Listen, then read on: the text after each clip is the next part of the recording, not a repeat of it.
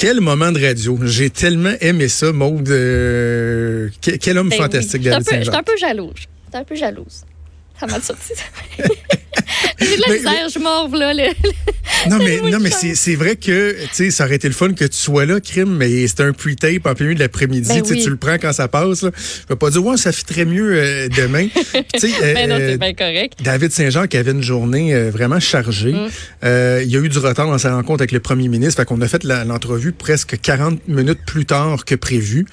Et là, tu sais, sa responsable de relations publiques me dit qu'il faudrait que ça dure à peu près 10 minutes. Fait que je dis, bon, ben, OK, je vais me ramasser. Mais là, il était tellement généreux dans ses réponses, puis je voyais qu'il il se plaisait à répondre, puis il y avait, pardon, l'intérêt. Fait que j'ai continué et je veux raconter l'anecdote juste pour euh, euh, donner la, la mesure de la grandeur de l'homme, là, tu sais, qui est pas juste sympathique derrière un micro quand la petite lumière s'allume. Quand on est sorti des zones, j'ai dit à David Saint-Jean, j'ai dit, Monsieur Saint-Jean, j'ai jamais fait ça. Puis c'est vrai, là, j'avais jamais fait ça. Je dis, mais est-ce que je peux vous demander d'enregistrer une petite vidéo pour mes enfants? Je dis, mon garçon de 9 ans rêve d'être astronaute. Sa petite sœur de 5 ans, elle a dit qu'elle a peur d'aller dans l'espace, mais qu'elle va travailler à Houston pour le diriger dans l'espace. Ah, c'est Mes enfants cute. se sont levés en plein milieu de la nuit pour écouter votre décollage vers la station spatiale. Ils ont écouté en direct la sortie extravéhiculaire, le retour sur Terre. En tout cas, vous êtes comme un idole, tu sais. Et là, tout de suite, il dit oui, oui, pas de problème. Fait que là, je donne mon téléphone, puis il dit, ben, veux-tu que les deux, on soit dans le cadrage? Fait que je pense qu'il veut donner le téléphone à, à sa relationniste, puis il dit non, on va le faire en selfie. Puis là, lui-même prend le téléphone, il dit parfait. Ouais, puis tu sais, super habile. Il dit salut Raphaël, salut Alexia, je suis avec votre père, euh, un très très bon intervieweur qui vient de m'aider à raconter mon histoire. Tu sais, Et là il s'en va dire à mes enfants que papa il est bon en plus, Euh, leur dire de toujours écouter leur petite voix intérieure, de croire en leurs Ouais, rêves, puis blablabla. Et là, je dis, hey, je- là, on finit la vidéo. Je dis, mais c'est tellement généreux, merci mille fois. Puis il dit, hey, je pense à ça. Puis tu sais, il a son sac à dos. C'est un astronaute, mais il se promène avec son sac à dos. Il dit, je pourrais autographier, je pourrais signer une photo. Fait que là, je dis, ben, euh, oui, OK. Là, il me sort, il sort une grosse photo de l'unité de million. Je pensais qu'il était pour écrire Ouais. à Alexia et Raphaël. Non, il en sort deux. Une pour Alexia, euh, crois en tes rêves, David Saint-Jean. L'autre pour Raphaël, crois en tes, tes rêves, David Saint-Jean. J'en revenais pas, ça a fait la journée de mes enfants. Juste la photo, il capotait quand j'ai projeté la vidéo avec Mm. Hey, papa dans le cadre, la- avec la- l'astronaute la David. Saint-Jean. Raphaël m'a dit, tu y as touché. Eh, mais Tu sais, il dit, tu y as touché. Puis mon, mon fils m'a dit, papa, j'ai des frissons. Il l'a réécouté 25 fois d'affilée. C'est pas merveilleux?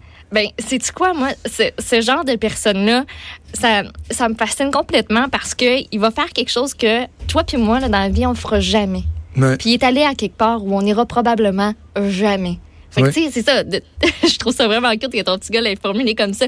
Hey, tu y as touché, tu sais, t'as touché à quelqu'un qui est allé dans une navette, qui est Ouais. allé dans l'espace, puis il s'est capoté. Quand, quand tu y penses C'est- deux secondes, tu te dis, hey, tout ce qu'il a vu, tout ce qu'il a fait, puis le parcours aussi pour, pour arriver jusque-là, Hey. ça, ça se fait pas euh, du jour au lendemain. Là.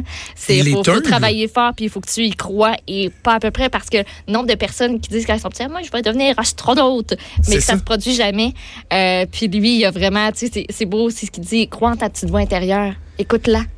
Puis ça, c'est- une des questions que je voulais lui poser. Puis finalement, j'ai même pas eu besoin de la poser. Il, il a amené le sujet lui-même quand je lui parlais de son rôle de modèle auprès de la jeunesse. Ouais. Moi, la question qui est éventuellement, je vais lui poser, c'est de dire, par contre, vous savez que vous faites rêver des, des milliers de jeunes de devenir astronautes.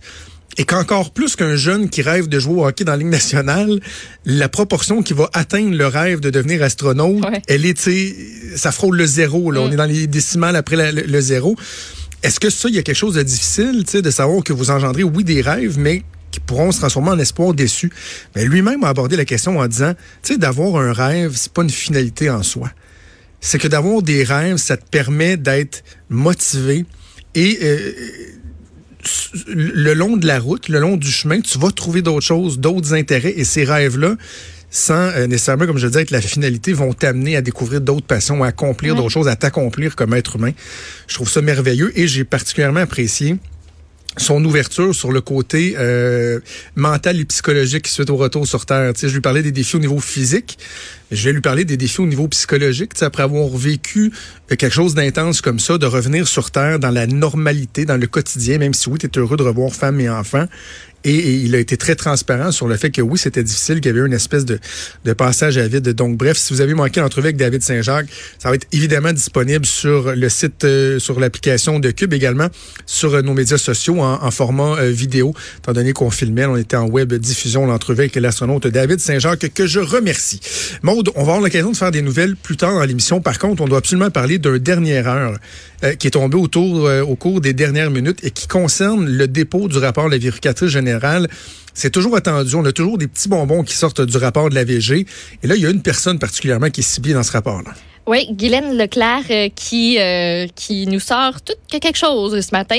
Euh, on dit que le ministère de l'économie a multiplié les subventions hors programme mal justifiées. on a détecté des failles dans la gestion d'un chantier aussi de 1 milliard de dollars. Donc de 2016 à 2017, de 2016-2017 à 2018-2019, le ministère de l'économie et de l'innovation a accordé 263 millions de dollars de subventions hors programme sur la base d'analyses incomplètes une documentation aussi qu'on dit insuffisante. Et ça, ça représente 65% des dossiers vérifiés. Euh, deux trucs là-dedans. Premièrement, c'est énorme parce que euh, le budget hors programme a explosé sous Dominique Anglade. On est passé de 42 millions de dollars en 2014-2015 alors que c'était Jacques Daou, à 592 millions de dollars en 2016-2017 c'est hallucinant comme le bon est assez important. Euh, ça, c'est sûr et certain. Il y a aussi la vérificatrice générale qui souligne que le gouvernement lui a mis des bâtons dans les roues lors de son enquête. Ça aussi, c'est pas chic-chic. Ça oui, mais ça, j'ai hâte des précisions là-dessus parce que si c'est sous l'actuel gouvernement, ça veut dire que c'est la fonction publique comme telle qui a mis des bâtons dans les roues. J'imagine que c'est pas le politique, c'est pas la CAQ qui voulait empêcher la VG de nuire à l'héritage de Dominique Anglade? Non, fort probablement pas. Euh, je vous parlais d'un chantier de plus de 1 milliard de dollars qui a été géré de façon déficiente.